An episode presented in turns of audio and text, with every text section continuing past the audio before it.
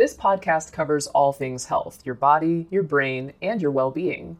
Each week, we'll be joined by doctors as well as the occasional guest to talk about the health topics that mean the most to you. Hey, it's Ryan Reynolds, and I'm here with Keith, co star of my upcoming film, If, only in theaters, May 17th. Do you want to tell people the big news? All right, I'll do it. Sign up now and you'll get unlimited for $15 a month in six months of Paramount Plus Essential Plan on us. Mintmobile.com slash switch. Upfront payment of $45 equivalent to $15 per month. Unlimited over 40 gigabytes per month. Face lower speeds. Videos at 480p. Active Mint customers by 531.24 get six months of Paramount Plus Essential Plan. Auto renews after six months. Offer ends May 31st, 2024. Separate Paramount Plus registration required. Terms and conditions apply if rated PG. When you need mealtime inspiration, it's worth shopping Kroger, where you'll find over 30,000 mouth-watering choices that excite your inner foodie. And no matter what tasty choice you make, you'll enjoy our everyday low prices, plus extra ways to save, like digital coupons worth over $600 each week. You can also save up to $1 off per gallon at the pump with fuel points. More savings and more inspiring flavors make shopping Kroger worth it every time. Kroger, fresh for everyone. Fuel restrictions apply. Another day is here, and you're ready for it. What to wear? Check. Breakfast, lunch, and dinner? Check. Planning for what's next and how to save for it? That's where Bank of America can help. For your financial to-dos, Bank of America has experts ready to help get you closer to your goals. Get started at one of our local financial centers or 24-7 in our mobile banking app. Find a location near you at bankofamerica.com slash talk to us. What would you like the power to do? Mobile banking requires downloading the app and is only available for select devices. Message and data rates may apply. Bank of America and a member FDIC. Cerebral venous sinus thrombosis is the formation of a clot within the dural venous sinuses, which are involved in draining blood from the brain. We'll take a quick look at the anatomy.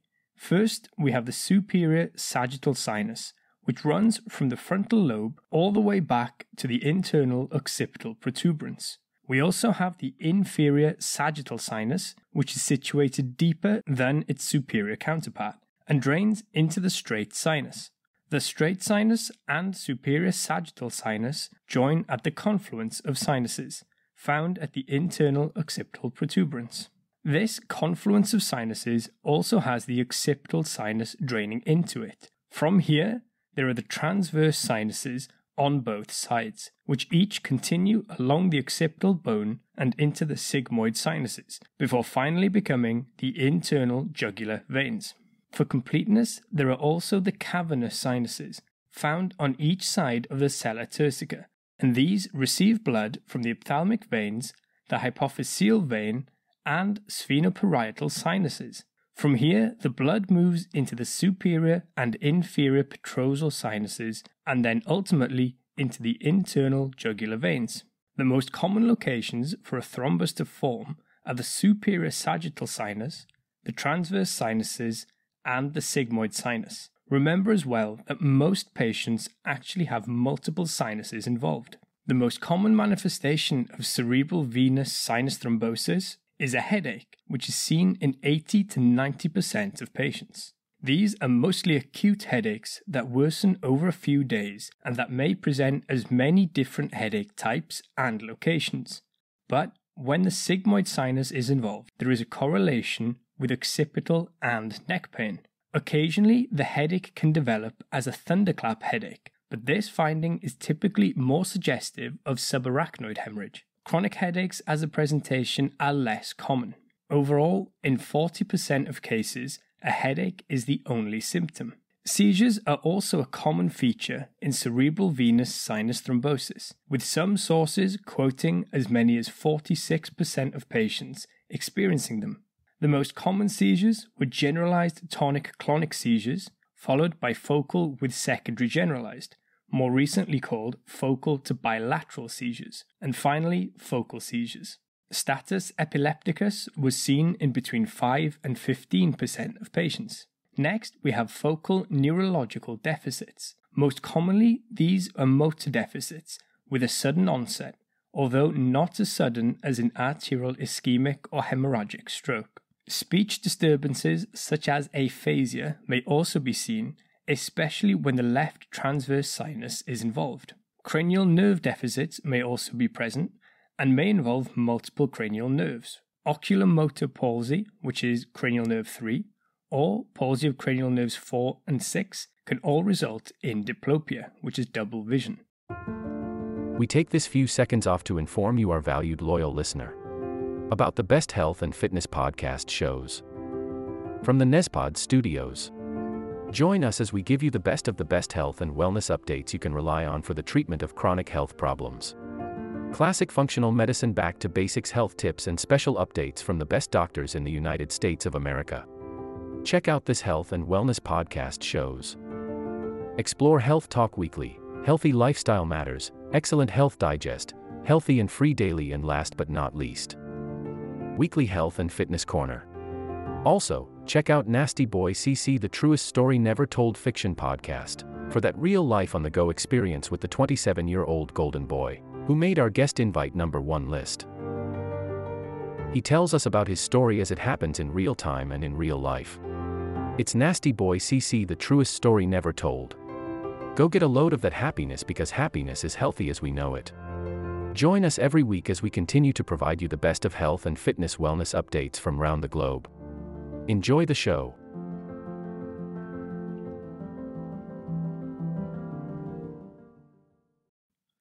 Involvement of the trigeminal nerve or cranial nerve 5 can give trigeminal neuralgia, and with involvement of the facial nerve, which is cranial nerve 7, there can be a facial paralysis.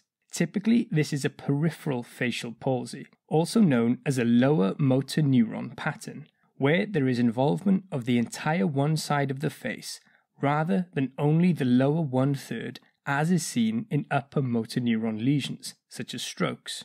Papilledema is seen in between 30 and 60% of patients, and this is a swelling of the optic disc at the back of the eyes and is usually the result of a raised intracranial pressure. It may also cause associated vision loss, but vision loss can also be caused by cerebral infarction, which most commonly is a bilateral homonymous hemianopia, which may manifest as total blindness. This, in most cases, is somewhat reversible. Patients may also present with a reduced level of consciousness, measured with the Glasgow Coma Scale, and this is seen in around one third of patients. Those who present with an altered conscious level typically have a worse outcome compared to those who do not have altered consciousness levels. Patients may experience nausea and vomiting, and in some instances, the presentation may be psychological, such as abulia, which is the lack of motivation or the inability to take decisive action, or even amnesia. It is estimated that 85% of patients who have cerebral venous sinus thrombosis will have at least one risk factor. These include inherited causes such as thrombophilia states resulting from abnormalities in coagulation. These are conditions like factor V Leiden or deficiencies in protein C, protein S, or antithrombin. Acquired prothrombotic states include the use of the oral contraceptive pill containing estrogen, or even being pregnant or postpartum. Antiphospholipid syndrome has also been found to be a cause for cerebral venous sinus thrombosis. Others include infection, neoplasm, dehydration, chronic inflammatory conditions like Crohn's disease or ulcerative colitis, and even lupus. Anemia has also been identified as a risk factor, as has head trauma involving the sinuses. As for the diagnosis, cerebral venous sinus thrombosis may be suspected from the clinical picture. However, neuroimaging will be needed to confirm the diagnosis. Non contrast CT is typically the first modality used, especially if there is any suspicion of stroke. In 30% of cases, the unenhanced CT is normal. Some abnormalities, like the dense triangle sign or cord sign, may be seen, or even areas of ischemia, but these changes are not specific. Therefore, further imaging is needed. This is usually either CT or MR venography. The mainstay of treatment is low molecular weight heparin, typically as two divided doses per 24 hours. Longer term anticoagulation is also used to prevent future thrombotic events. Often, this is warfarin, lasting between 3 and 12 months. If an individual has had two or more episodes, then they will likely require lifelong anticoagulation. The evidence for direct oral anticoagulants is at the moment limited, with studies suggesting safety and efficacy. However, further trials are needed to validate the findings and to determine the optimal regimens.